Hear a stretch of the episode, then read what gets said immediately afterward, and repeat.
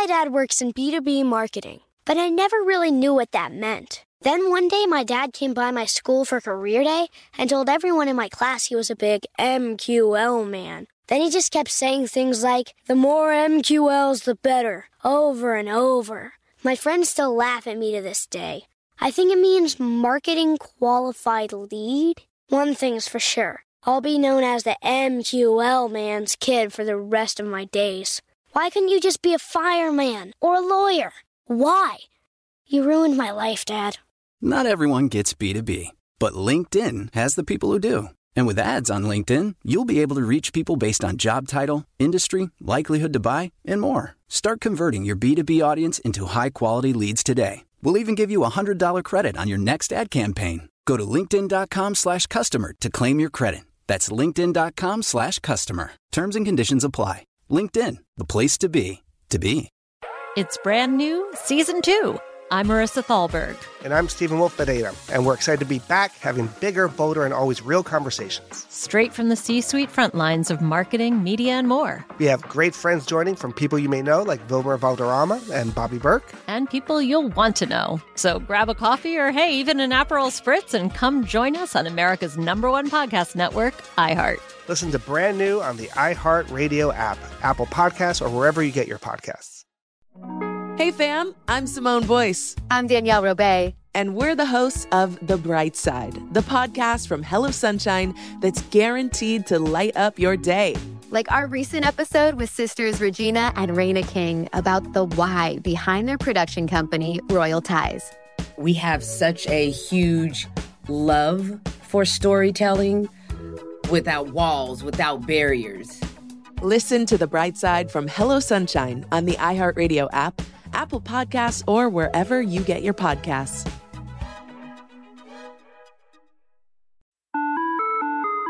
Hi there, I'm Bob Pittman, Chairman and CEO of iHeartMedia. Welcome to Math and Magic Stories from the Frontiers of Marketing. This week I'm talking to the one and only Ryan Seacrest. Love the connection to people. I think at the core, what I get excited about, what gets me up in the morning, is connecting with people in an unscripted, unvarnished way. Is getting to to say something to them, hear back from them, know that I'm part of the routine, and I look forward to getting on the air. I look forward to it. In these exciting times, we're looking to the math, the strategy and analytics, and the magic, the creative spark, more than ever. Listen to Math and Magic on our very own iHeartRadio app, Apple Podcast, or wherever you get your podcast.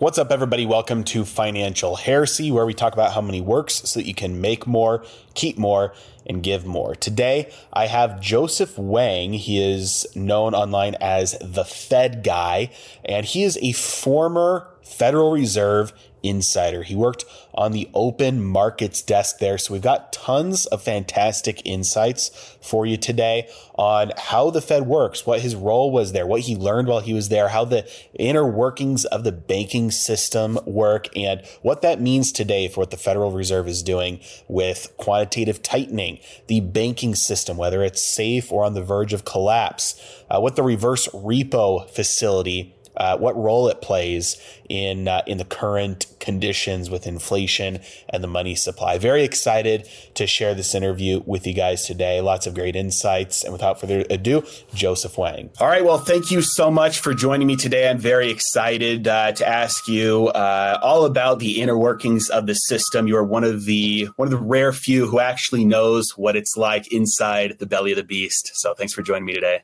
My pleasure. It's, it's great to be here. Thanks for inviting me. Well, uh, let's get started by uh, briefly going over your story. Um, uh, you were on the uh, open markets desk, so tell us about what it's like and uh, what you did there. So, the open markets desk is the Fed's trading desk. And that may be surprising to some, but you know the Fed does a lot of stuff in the markets. They go out and do QE, purchase trillions of dollars in, in treasury securities. They do repo loans. They do emergency FX swap lines.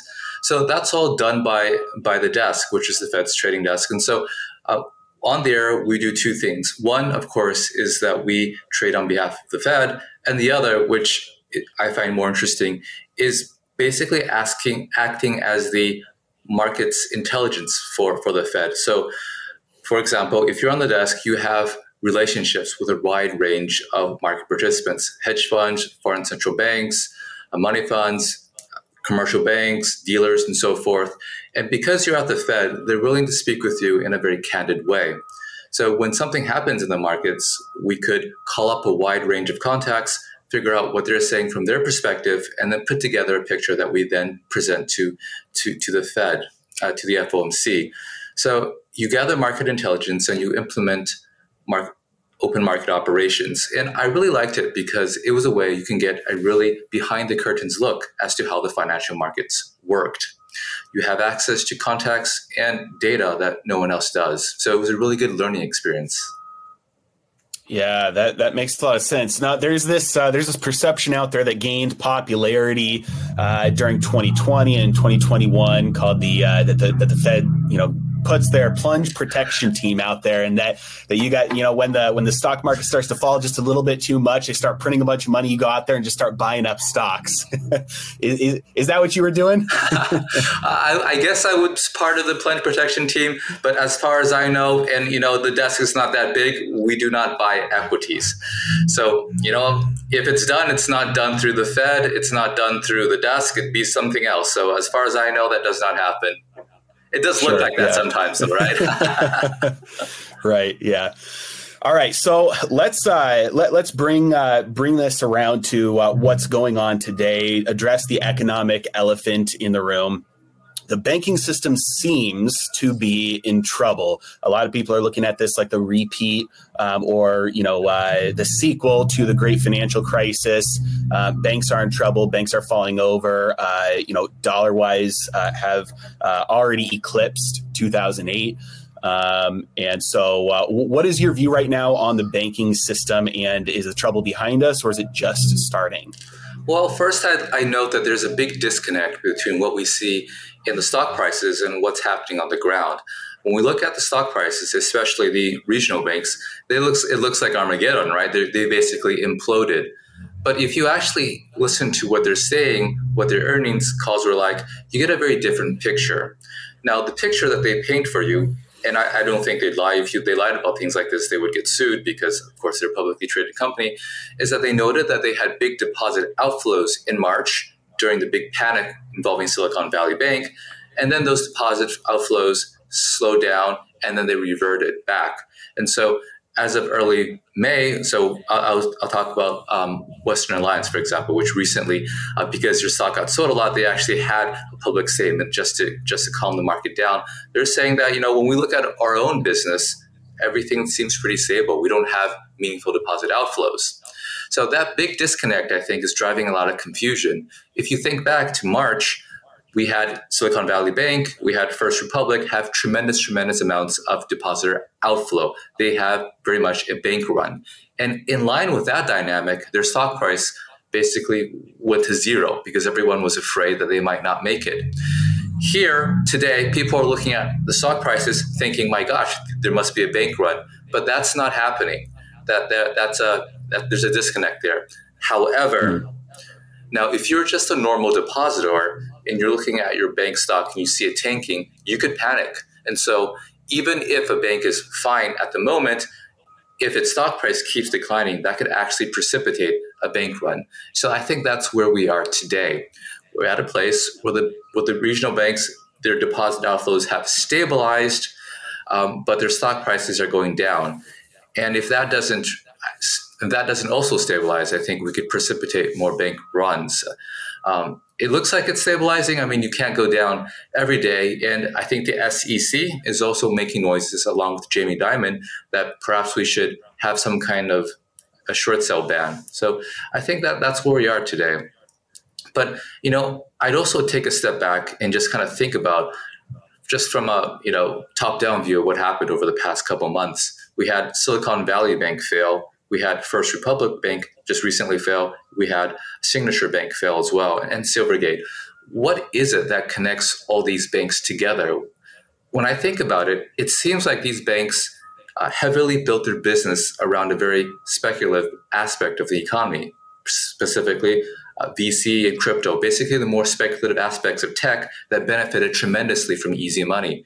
Now, that the Fed hiked rates and did quantitative tightening, obviously the, the sectors in the economy that benefited the most uh, got hurt the most. And we saw the big implosion in crypto uh, last year, and we've seen the big implosion in a lot of the uh, speculative tech. So it seems like what happened was that banks that were deeply tied to those segments of the economy also got taken down. So I don't really think of this as systemic. I think of this as basically those banks went down, precipitating potentially a panic that is so far, at least, contained as long as uh, the stock prices are more stabilized. So the what happened during the great financial crisis was more of an issue of the banks held assets that got the banks in trouble um, toxic assets. And now it's not so much that it's it's the bank run that if the depositors weren't pulling their money out of the banks, then um, you know as long as these assets are held to maturity, they're they're good at. I mean, a lot of it is just it's treasuries. And so there's not a toxic asset problem. There's a depositor outflow problem. Joe, you're, you're, exactly right. So in 2008, it was very much a crisis of the banking sector. The banks had bad assets. There's a credit problem there. That meant, as you suggested, that the banks made a loan and they wouldn't get their money back. So the banks were sitting on losses. They were, in some cases, insolvent. Now, this time it's very different in that when we look at the banks that went down, largely they were holding assets that were money good. But of course, um, they had a liquidity problem. Now, I think about a bank like this. So a bank has let's say, longer dated assets, and it has largely deposit liabilities. Now, let's say you buy a treasury or mortgage backed security. It's going to get paid down, but you, but it's in the future. And so if interest rates go up and down, you can have unrealized losses or unrealized gains on those assets. Okay. Now, let's think about this in two cases. Let's say that a bank borrowed overnight money and used that to buy a 10 year treasury. When the interest rates go higher, the bank has unrealized losses on those treasuries, and the people who lent them money overnight could say that, hey, this bank is insolvent, so I want my money back now.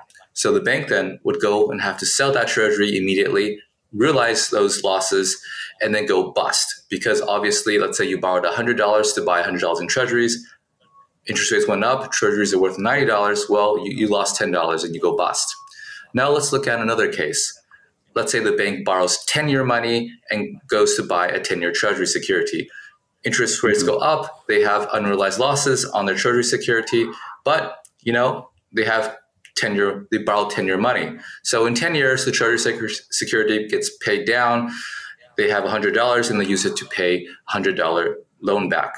Now, most banks are funded with deposits. The question is, is a deposit an overnight borrowing like the first case, or is it a 10 year borrowing like the second case? So let's say you and me in practice, we have money in a bank. In practice, we don't go and take out all our money back every day, right? That's nonsense. Mm-hmm. But at the same time, we don't leave our money in the bank forever either, right? So a deposit, it's not overnight money, it's not 10 year money.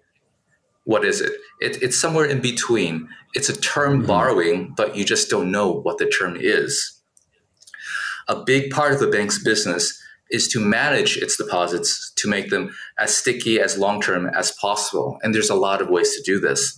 An obvious way, of course, would be to raise interest rates they pay to depositors.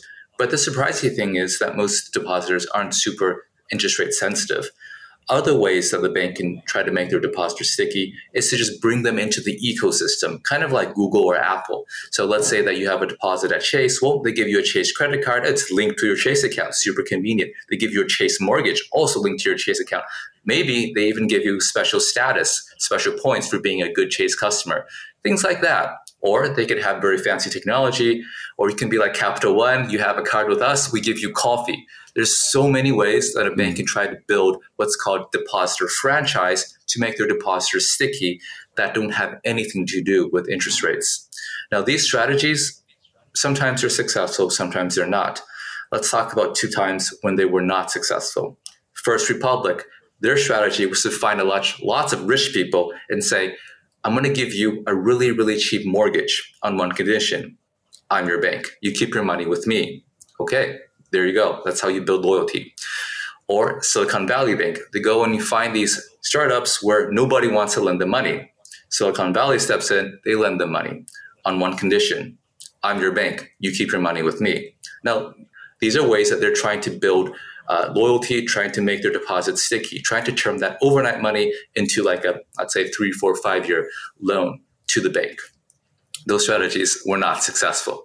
But that doesn't mean that it's always unsuccessful, right? So uh, a common thing that that any bank or medium or large banks do is that they go to a corporation and say, "Hey, we're not going to give you, you know, market interest rate, but this is what we can do for you. Every month you have to pay your employees, right?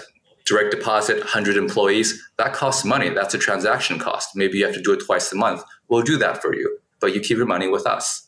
So again, banks can have a lot of ways to manage their uh, their deposit liabilities to make sure that they're sticky, so that they won't be in these liquidity problems. And that's what we are. Like you mentioned, Joe, there's no credit here. They bought treasuries, they bought agency MBS, which is stuff guaranteed by the government. What they failed to do was to manage their liquidity properly, their deposit liabilities. And that's that's a difficult thing to do, but they also did it very poorly. So far, the other regional banks that I've looked at are doing it much. My dad works in B2B marketing, but I never really knew what that meant. Then one day, my dad came by my school for career day and told everyone in my class he was a big MQL man. Then he just kept saying things like, the more MQLs, the better, over and over. My friends still laugh at me to this day. I think it means marketing qualified lead. One thing's for sure I'll be known as the MQL man's kid for the rest of my days. Why couldn't you just be a fireman or a lawyer? Why? You ruined my life, Dad. Not everyone gets B2B, but LinkedIn has the people who do. And with ads on LinkedIn, you'll be able to reach people based on job title, industry, likelihood to buy, and more. Start converting your B2B audience into high quality leads today. We'll even give you a $100 credit on your next ad campaign. Go to linkedin.com slash customer to claim your credit. That's linkedin.com slash customer. Terms and conditions apply. LinkedIn, the place to be, to be. Hi there, I'm Bob Pittman, Chairman and CEO of iHeartMedia. Welcome to Math and Magic Stories from the Frontiers of Marketing. This week I'm talking to the one and only Ryan Seacrest. Love the connection to people.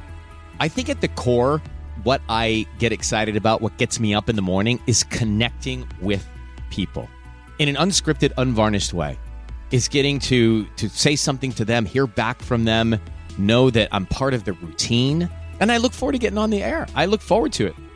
In these exciting times, we're looking to the math, the strategy and analytics, and the magic, the creative spark more than ever. Listen to Math and Magic on our very own iHeartRadio app, Apple Podcast, or wherever you get your podcast. If you want to level up your marketing and business knowledge, then look no further than the Marketing School podcast hosted by Neil Patel and yours truly, Eric Siu. It is the number one marketing podcast in the United States and number 15 on business in the United States. And it has amazing guests such as Alex Hormozi, Leila Hormozi, Codie Sanchez. We pull in these amazing interviews with other people that are not only great marketers, but actual operators. And the icing on the cake is Neil and myself were also operators as well. So we share learnings from the trenches. We share secrets that we otherwise wouldn't be sharing with other people. And we also share other advantages that will help you get ahead of your competition. So all you have to do is listen to Marketing School every weekday on the iHeartRadio app, Apple Podcasts, or wherever you get your podcasts. Oh, hi, I'm Rachel Zoe, and I'm back for another season of my podcast, Climbing in Heels. You might know me from the Rachel Zoe Project, or perhaps from my work as a celebrity stylist. And guess what? I'm still just as fully obsessed with all things fashion, beauty, and business. My podcast, Climbing in Heels, is all about celebrating the stories of extraordinary women, and this season, we're taking things up a notch. I'll be talking to some incredible women across so many industries, from models and beauty industry stars to doctors, entrepreneurs, and TV personalities. Climbing in Heels is here to bring you a weekly dose of glamour, inspiration, and fun. Every week, listeners will be able to ask me any questions. I'm answering it all. My life is absolutely crazy with so much going on, and I'm so beyond excited to bring you along for the ride. Whether we're talking red carpet looks, current trends, or products I'm obsessed with, I'm here to be your fashion fairy godmother. Listen to Climbing in Heels every Friday on the iHeartRadio app, Apple Podcasts, or wherever you get your podcasts. Better. Well, specifically with regional banks, I've heard that uh, commercial real estate uh, could be an area of concern um, uh, especially because you know it's not like like residential mortgages they're not 30 year fixed they're you know three year five year seven year adjustable rate balloon uh, payments at the end bridge loans um, is that a concern for the system or just a few banks who are overexposed so there was a really interesting report from the federal reserve about about this so they heard everyone was worried about commercial real estate and so they took a deep dive into it now first you have to note that commercial real estate is a really, really broad asset class. It includes hospitals, it includes industrial space, multifamily, malls, and it also includes, of course, office space. Now, broadly speaking, commercial real estate is, is, is doing fine. I mean, we have an inflationary time, so you know the price of stuff like real estate has gone up. The big, big exception, of course, is office space, particularly office space mm-hmm. in really big cities. And in connection to that, also retail in big cities. So if you don't have workers going into those offices, all those other businesses, like let's say restaurants and so forth, that are dependent upon those workers also do poorly. So the question is not so much commercial real estate, is that who has exposure to all these downtown office space and downtown retail? So when the Fed broke it down, they came up with a really interesting finding. Well, first of all, the big banks, the GSIBs, so a, a GSIB is like a globally systemically important bank, have very small exposure. And also, though, the big regionals also have very small exposure. So when you're thinking about a regional like PNC, like M&T, like Huntington's, they have small exposure to that segment of the markets.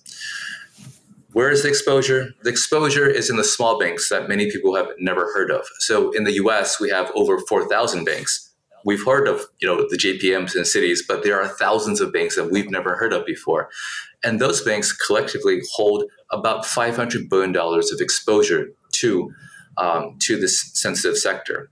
That that's pretty bad because they're small banks. But b- before we go in panic, I, I will know two things. One is that you don't actually know how how well they underwrote this. Maybe they you know lent against a lot of collateral, so their loan to value is, is very low. And of course, something that's very positive is that because these banks are so small, um, it's not systemic. So it's not going to spread into the financial system the way that the 2008 financial crisis would. Again, if these office buildings really go bust, there's potential for a credit issue, um, but it's just a potential. And first, and of course, it's not going to be systemic because not even the regionals are that involved. It's really the small banks, according to the report. Okay, so uh, I know that within the next like year and a half, there's something like one and a half trillion dollars worth of commercial real estate debt that is needing to get rolled over. But because of the size of the large banks, if only 500 billion is with the small, the other trillion is with the larger banks, then it's spread out. Then it's like these banks don't have like overexposure; they've got very little exposure. Um, is that is that what I'm? Did yeah. I, so the big right? banks. So again, first, commercial real estate is broad. We have one area that is in a lot of right. trouble. The other areas are fine.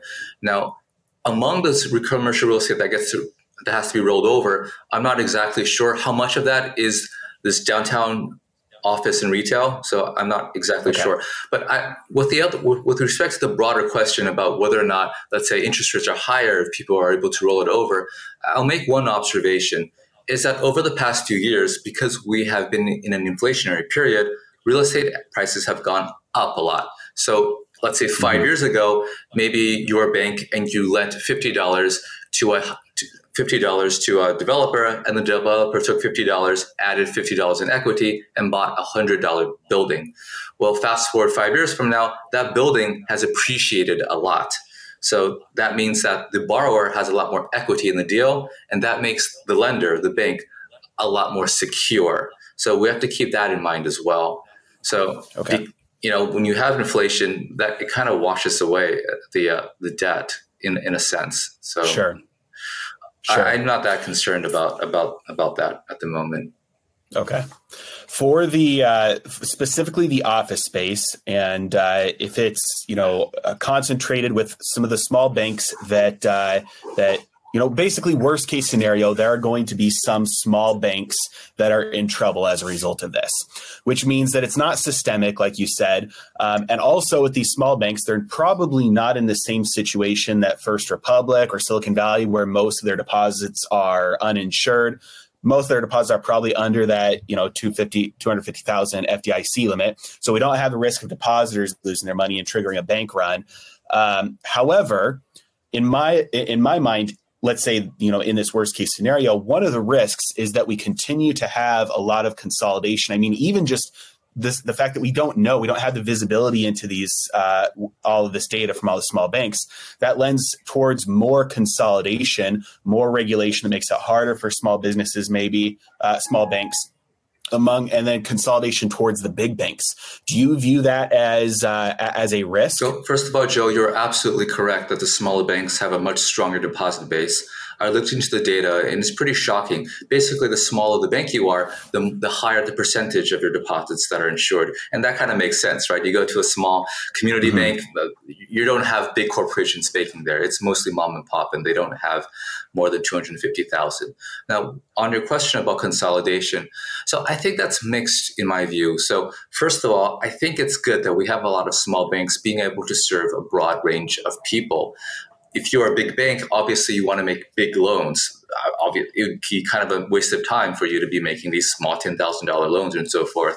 So, having small banks, I think, better serves our community. But on the other hand, though, it's very clear that small banks, you know, sometimes they're not very sophisticated and they can make really bad decisions. And we saw that with Silicon Valley, which at the end of the day was a bank that a small bank that grew very quickly and was obviously very unsophisticated. So when you have a lot of unsophisticated banks, accidents can happen. So bigger banks, I think, do make the system safer simply if only because they are too big to fail if you take a step back, you'll see that I think a few decades ago we had um, over 10,000 banks. Now we have 4,000. Mm-hmm. So consolidation is like it is in every other industry. Uh, once we had, like it's like the Amazon effect. It's winner take all, especially when you have these big technology platforms that, like a JP Morgan, can have that other banks really can't compete with. So, uh, you know, I like to have more small banks, but I think the strong trend is is that we're going to have fewer and fewer banks. Um, so I think that's that's that that seems pretty clear to me. Now, what about the uh, what about the credit crunch? Uh, media over the last, I would say, month or so has been uh, um, has been talking a lot about the uh, credit crunch and how it could hurt small businesses, um, how uh, appetite for borrowing, maybe not from consumers like with credit cards, but borrowing, you know, uh, you know, loans, small businesses is severely declining. Is this credit crunch an issue, or is that something that's overblown as well? So I think that's the question we want to look at if we want to see what the macroeconomic impact would be. So when a bank makes a loan, it's basically creating money and giving it to people to spend and invest. So the more credit that banks create, the more money there is to spend and invest, and, and that's positive for the economy. So, so far, so the concern, of course, is that, oh, we have some disturbance in the banking sector and, and banks are going to be more reluctant to make loans and that will slow economic growth. So, the way that I go about looking at this is to actually listen to what the banks are saying and to look at the Fed's weekly data. The Fed publishes weekly data on bank loans. Now, taking a step back, over the past six months, banks have been tightening their lending standards and reducing the amount of loans they make. That's been something that's been happening uh, far before what whatever happened in March. So this is normal because we're in an economic cycle. We had a huge boom the past couple years, and the banks are becoming more wary. They're prepared for potential recession, and so they're slowing down their lending. So that's been happening for the past few months.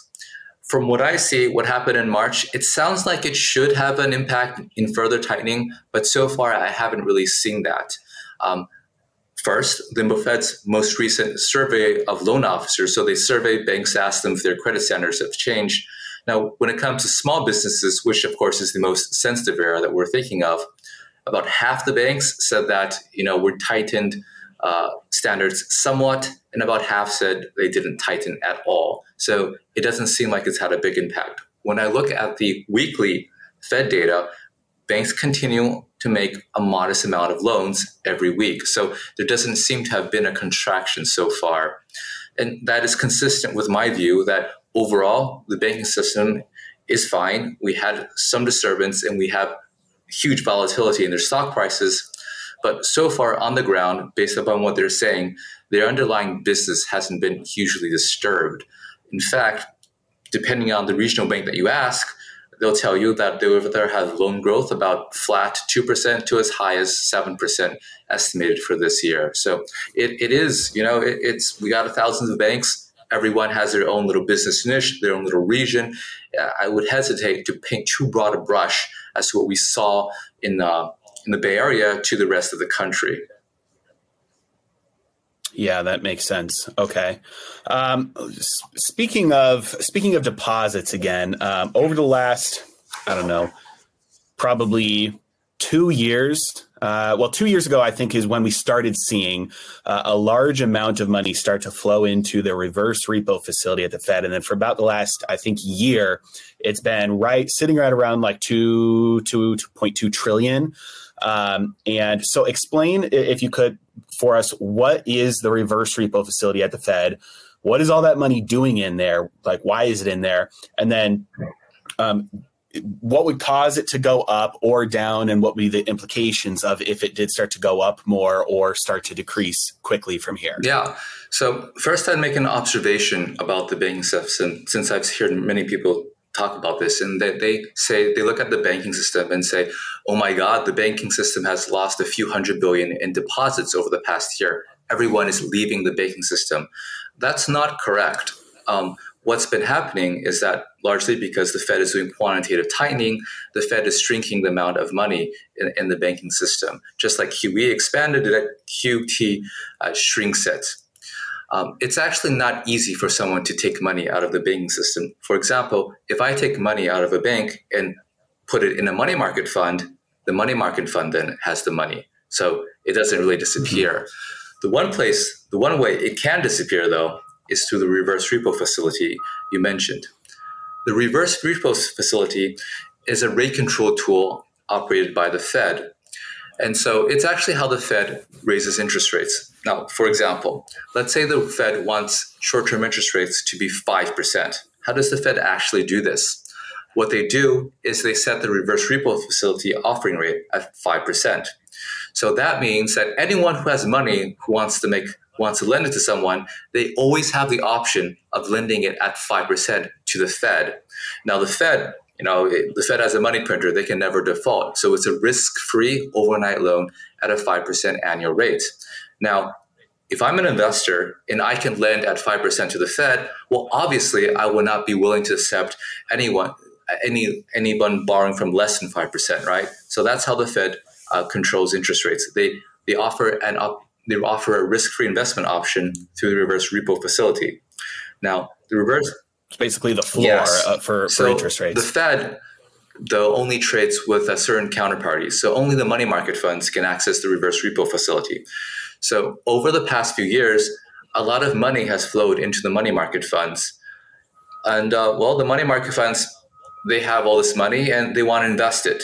But they look around into the universe of investments they can buy, and they can only buy very conservative investments. They're not seeing anything that's that's really attractive to them. So they go and they put money in the Fed's reverse repo facility, and that's why it's grown so much. It's been pretty stable for the past year, about you know, let's say two point one trillion dollars so um, that, though, when we look at the rise and fall of the uh, reverse repo facility, that's the real marker of whether or not money is leaving the banking system. Uh, if I take money and give it to a money market fund, the money market fund can simply lend it to someone else, and then the money stays into the banking system. But if the money market fund takes the money and then puts it in the reverse repo facility, then that, that actually does um, take money out of the banking system. But so far, you know, it's been stable for the past year. I expect it to go up maybe meaningfully in the coming coming months, but so far that, that hasn't been. Uh, it's been stable for the past year. You, you do yeah, expect, expect that, I, that more yeah, will flow, yeah, I think flow in there? So we have a debt ceiling episode, right? So when you have a debt ceiling episode, people, money market funds also like to buy treasury bills. They've been buying fewer and fewer over the past year, but they still own some. Now, no one wants to be caught with a treasury bill that you know that gets defaulted upon. So you have some risk averse behavior there. So that's going to push people into the uh, reverse repo facility, and, and later on, of course, um, you might have the federal home loan banks. So okay, so the federal home loan banks have been borrowing from the money market funds to lend to the banks uh, during the uh, the March bank panic. That's going to die down in the coming months. And that means, again, that more money that was being lent to the home loan banks will end up back into the reverse repo facility. Hi there, I'm Bob Pittman, Chairman and CEO of iHeartMedia. Welcome to Math and Magic Stories from the Frontiers of Marketing. This week I'm talking to the one and only Ryan Seacrest. Love the connection to people. I think at the core, what I get excited about, what gets me up in the morning, is connecting with people in an unscripted, unvarnished way. Is getting to to say something to them, hear back from them, know that I'm part of the routine, and I look forward to getting on the air. I look forward to it. In these exciting times, we're looking to the math, the strategy and analytics, and the magic, the creative spark more than ever. Listen to Math and Magic on our very own iHeartRadio app, Apple Podcast, or wherever you get your podcast. Oh, hi, I'm Rachel Zoe, and I'm back for another season of my podcast, Climbing in Heels. You might know me from the Rachel Zoe Project, or perhaps from my work as a celebrity stylist. And guess what? I'm still just as fully obsessed with all things fashion, beauty, and business. My podcast, Climbing in Heels, is all about celebrating the stories of extraordinary women, and this season, we're taking things up a notch. I'll be talking to some incredible women across so many industries, from models and beauty industry stars to doctors, entrepreneurs, and TV personalities. Climbing in Heels is here to bring you a weekly dose of glamour, inspiration, and fun. Every week, listeners will be able to ask me any questions. I'm answering it all. My life is absolutely crazy with so much going on, and I'm so beyond excited to bring you along for the ride. Whether we're talking red carpet looks, current trends, or products I'm obsessed with, I'm here to be your fashion fairy godmother. Listen to Climbing in Heels every Friday on the iHeartRadio app, Apple Podcasts, or wherever you get your podcasts. If you want to level up your marketing and business knowledge, then look no further than the Marketing School podcast hosted by Neil Patel and yours truly, Eric Siu. It is the number one marketing podcast in the United States and number 15 on business in the United States. And it has amazing guests such as Alex Hormozi, Leila Hormozi, Codie Sanchez. We pull in these amazing interviews with other people that are not only great marketers, but actual operators. And the icing on the cake is Neil and myself were also operators as well. So we share learnings from the trenches. We share secrets that we otherwise wouldn't be sharing with other people. And we also share other advantages that will help you get ahead of your competition. So all you have to do is listen to Marketing School every weekday on the iHeartRadio app, Apple Podcasts, or wherever you get your podcasts. Hey guys, I'm home. Everyone knows that it's Dad's job to be a bit of a joker. Sorry I'm late, everyone. There was an accident at the factory. Monty fell into the upholstery machine. Don't worry though, he's fully recovered. Good one, Dad. Did you get the pizza for dinner? So he likes to keep everyone happy with some dad jokes. Yep, right here. I had a coupon, and it saved me a lot of dough. Well, the truth is, Dad is just a fun guy. Hey, I'm not a mushroom. Please stop. Where does he get these stupid jokes from? He listens to the Daily Dad Jokes podcast. Oh, great. More dad jokes for me. We've delivered over 15,000 jokes to over 3 million listeners, and man, the postage fees are killing us. Listen to the Daily Dad Jokes podcast every day on the iHeartRadio app, Apple Podcasts, or wherever you get your podcasts. Okay, all right. So when when money flows into there, that's money that is not in the banking yes. system, and so a lot of that. I mean, if you consider the uh, the the total um, uh, new new monetary creation from quantitative easing since like 2020, a good chunk of that new money would be in the reverse repo facility. Yeah. Um, yeah, is so that correct? This is actually, you know, just for the people who are worried about banking banks losing their deposits. Uh, two years ago, you had articles in the uh, in Bloomberg where the banks were like, "I have too much deposits." Get out, right? Right. And so that's why, and they, all the people were like, okay, I can't, I can't put my money in J.P. Morgan. I'll put it in the money market fund. And the money market fund then puts in the reverse repo facility. So that, that's basically what happened. It's like the, it's like the drain, the overflow valve for the financial system. And a lot of Fed officials will point to that and be like, how can we have not enough money in the banking system when there's so much sitting in the reverse repo facility? Remember, that was zero pre COVID. Mm-hmm. Yeah.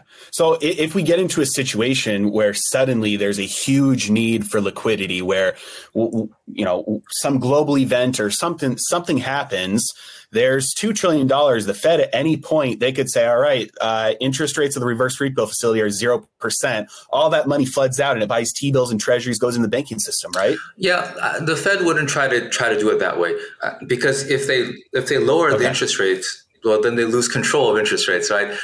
First principle of a central bank, so the Fed has that affects the economy through interest rates, right? That means they have to be able mm-hmm. to control interest rates.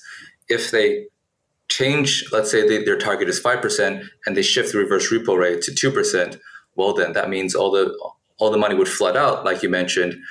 But that means that people would be lending at, at rates that are below the Fed's target. So the Fed would lose control of interest rates. Mm. But if the banks needed money, though, they, they could tap it through the federal home loan banks, which is what they've been doing for the past two months.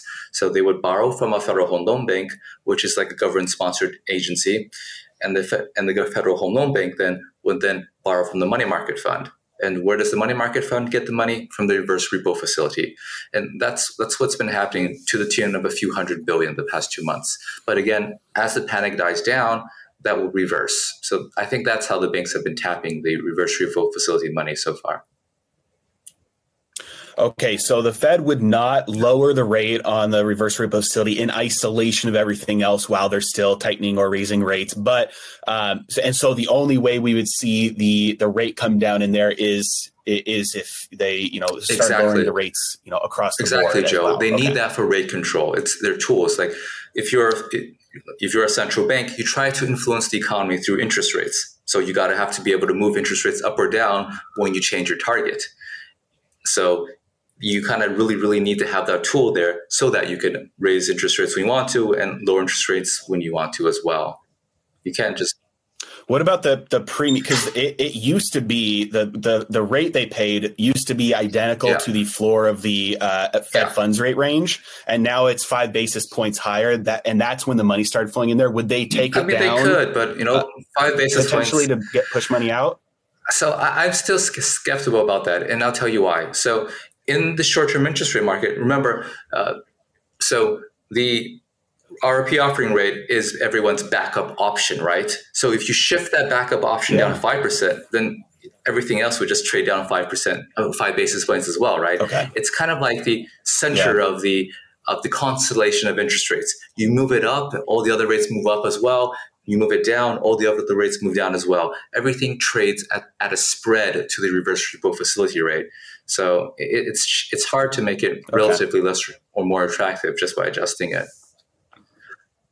Gotcha. Okay. But they yeah, could move it down five basis points uh, to the floor, like you mentioned. Uh, but I just think that everything else would kind of trade down a little bit as well. Yeah. Adjust. Yeah, that makes sense. Um, right now, the yield curve is uh, steeply inverted. Um, the Fed's preferred yield curve uh, um, is the, the near term forward spread. I believe it's the three month to 18 month. Um, uh, that one recently became uh, became steeply inverted, um, and so this this would indicate the market is anticipating um, something terrible happening. The Fed, you know, pivoting and starting to lower rates again, starting up QE. Um, is the market wrong about this? Is this something pricing in? You know, the uh, the interest expenses for the federal government going up? What, what's yeah, going that, on? That's here? a great question, and the Fed has been asked this a thousand times because, uh, on the one hand, so Chair Powell and the FOMC committee is on stage telling everyone we're going to hold rates at five percent around here for the rest of the year, and the market is like, oh, okay, you're going to cut rates, right? And you're going to cut a lot, right? and so So, two things about this. So, first is that the market always tries to guess what the Fed would do. The market sometimes it's right, sometimes it's wrong. Over the past two years, it's been really wrong. And it never thought the Fed could go to five percent, and it never thought the Fed could hold as long as it did. So that's one thing. Now, the second thing is that so the market is composed of many market participants so everyone buys and trades in, in a different for a different reason so we can only look at the price action and we tell stories um, one common story that the Fed responds to is that the market thinks that we're going to get inflation under control very quickly, and so we're going to cut rates. And so the, the Powell Powell takes this as an explanation, and so he says that well, our forecast of, it, of inflation is different from the markets. We think inflation is going to be stickier. That's why we think we're going to hold rates higher for longer. That's one story. Mm. Another story, and Austin Goolsbee, uh, the president of Fed Chicago says is that the market seems to think that there's financial distress, and so uh, the Fed will have to cut rates. So that's his interpretation. And then he'd go on to say that if there's financial distress, the appropriate remedy is not to use blunt tools like cutting interest rates, but we could do targeted operations, uh, you know, kind of like the Fed's emergency lending facility they gave to banks, or we could do more um, supervision, regulation, stuff like that. It, wouldn't be to cut rates.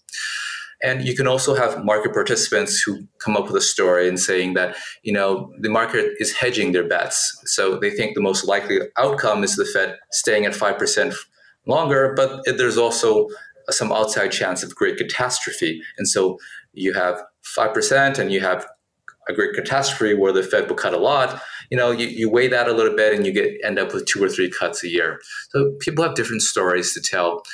Um, my own, my, so that's how people explain it. Uh, my own sense is that I think the market misunderstands that there's just this fundamental sea change in how inflation will work in this country and in the West for the foreseeable future. We're heading into a world where we're going to have higher inflation than in the past, and because of that, we're heading into a world where interest rates will stay higher than in the past. So I think that uh, my own impression is that people are always fighting the last war. They always think that the present and the future looks like the past. And for the most part, they are right because we don't often have big regime changes. But I think we have one now. So I'm with the Fed here, and I think that interest rates will stay higher for longer this year. Okay. All right. Yeah, that makes sense. One of the biggest drivers I think that people uh, tend to overlook is um, is fiscal over monetary policy. Uh, and you recently pointed out in a tweet um, that uh, projections from the government and private sector indicate, you know, one and a half to two trillion in Treasury issuance every year for the foreseeable future. Um, and and and, yet the 10 year is at three and a half percent um, and meanwhile we're rolling over um, i don't know uh, a, a, very low interest rate debt into you know three and a half percent, let's say, um, and interest rate uh, costs on you know the debt service cost for the government is skyrocketing. It's now almost equal to defense spending. Um, and that's that's not going to stop, especially if the Fed is right and they're not lowering rates anytime soon. Um, and you then talked about more of like a, instead of a, uh, a sledgehammer approach, they're more and more leaning towards scalpel like approaches. Instead of blunt force instruments, we'll address the specific issues. So, do you see a potential outcome here where uh, uh, the Fed has to restart QE just to keep the government solvent, but keeps ratcheting, you know, tightening everything for the private sector? I think that's definitely a possibility.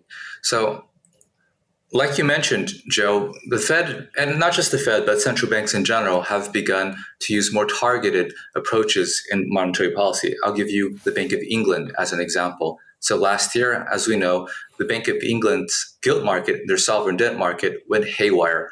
We saw their yields skyrocket. There was some serious stress there. So what did the Bank of England do? They went out, they bought a whole bunch of gilts, so like a mini QE operation, and then they turned around and went right back to hiking. So they viewed that as some local disturbance in their bond market. They fixed it, and then they went back to maintaining a very strict, a very uh, restrictive monetary policy stance. Now, in the US, if we were to have some kind of accident in the bond market, I think they could do the same thing. Now, I think your deeper question is, you know, what if yields will come really high? How, how, how, how will the Fed handle that? And I think they could ultimately, if they wanted to, implement something like yield curve control, uh, like what they did in Japan and in Australia. So people have done that before. Central banks can easily do that if they want to. So I, I don't actually ever worry of the, the government not being able to afford their debt, but I do worry about the inflationary consequences of it. Um, because obviously mm. the government, you know, at the end of the day, if no one wants to buy it, the Fed will buy it. But uh, we've seen what fiscal policy can do. It can be very inflationary. We're living through the aftermath of inflationary fiscal policy this past two two years, and it doesn't seem like it's getting better. That that chart that you mentioned, where we're we're going to issue between 1.5 to 2 trillion dollars of debt every year, that's unthinkable. That would so 30 years ago we had budget surpluses. In fact, we had money left. We had money left over. The treasury they went out and they bought higher yielding debt. They bought it back just so they can save the taxpayer some interest rate payment. They're like, we're caring about the taxpayer. Now you never hear people say that again, mm. right? That doesn't make any sense. We're issuing 1.5 two trillion dollars in debt. So that to me is is um, kind of like a runaway train. We're, we're going to have a world where fiscal policy is going to be out of control and um, that's very inflationary for the next coming years. So that that's kind of um, something that that I think is my biggest outlook and my biggest concern for the next decade. Yeah, yeah, that certainly makes sense. Um, well, thank you so much for joining. I know we uh, uh, we're we're running uh, running short on time here. Um, with uh, just one more question for you. Um, with this with this runaway train, largely due to I think rising interest expenses is going to be you know a huge story over the next year, two years for the government. Um, trillion dollar coin, premium bonds, uh, or restart you know restart QE. All of these just there are different ways it seems like of accomplishing the same goal, which is making sure the government can spend the money that it's uh, it's trying to spend without defaulting. Um, and then you said the inflationary consequences of that. Um, but right now we're uh, we're facing you know economic uh, stress. We're facing uh, tightening conditions. We're facing higher interest rates for uh, for consumers, rising credit card debts.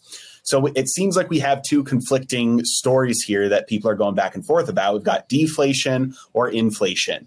Which one of these is uh, is the biggest concern in your opinion, or is it both of them just in different timescales?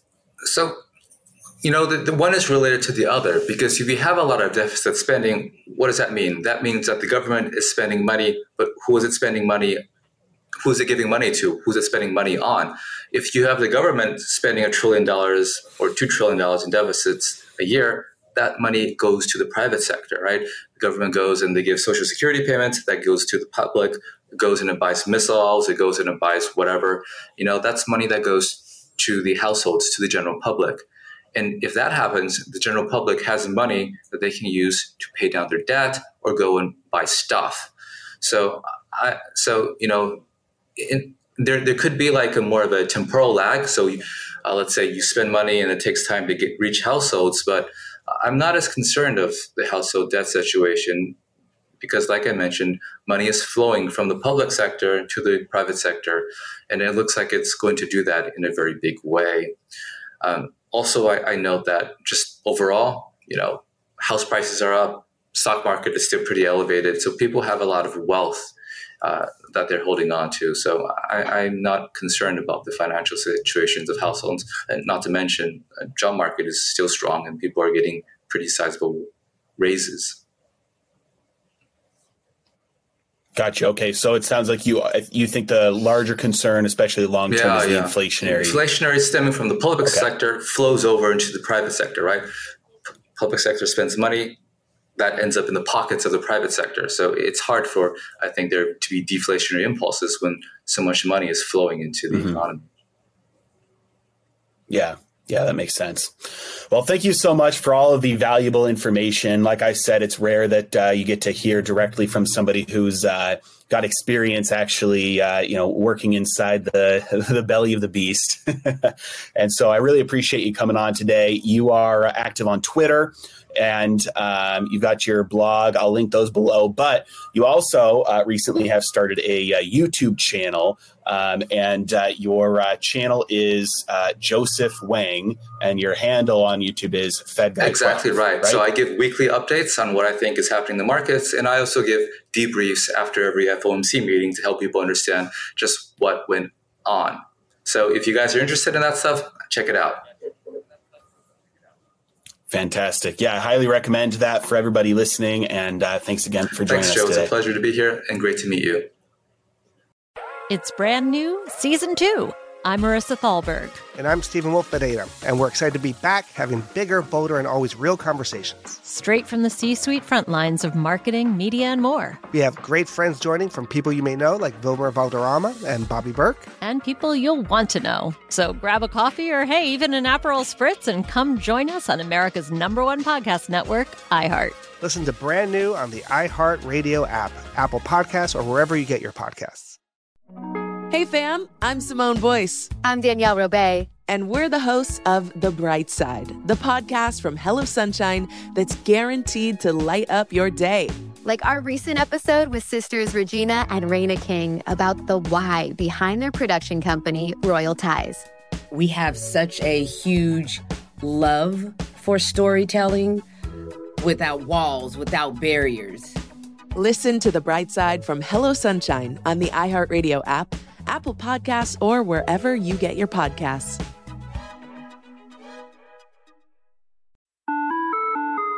Hi there, I'm Bob Pittman, Chairman and CEO of iHeartMedia. Welcome to Math and Magic Stories from the Frontiers of Marketing. This week I'm talking to the one and only Ryan Seacrest. Love the connection to people. I think at the core, what I get excited about, what gets me up in the morning, is connecting with people in an unscripted, unvarnished way. Is getting to to say something to them, hear back from them, know that I'm part of the routine, and I look forward to getting on the air. I look forward to it. In these exciting times, we're looking to the math, the strategy and analytics, and the magic, the creative spark, more than ever. Listen to Math and Magic on our very own iHeartRadio app, Apple Podcast, or wherever you get your podcast. If you want to level up your marketing and business knowledge, look no further than the Marketing School podcast, hosted by Neil Patel and yours truly, Eric Siu. It is the number one marketing podcast on Apple and number 15 on business in the United States. Now, if you want to listen to interesting conversations with operators that have been there, done that, also with other interesting guests, then listen to Marketing School every weekday on the iHeartRadio app, Apple Podcasts, or wherever you get your podcasts.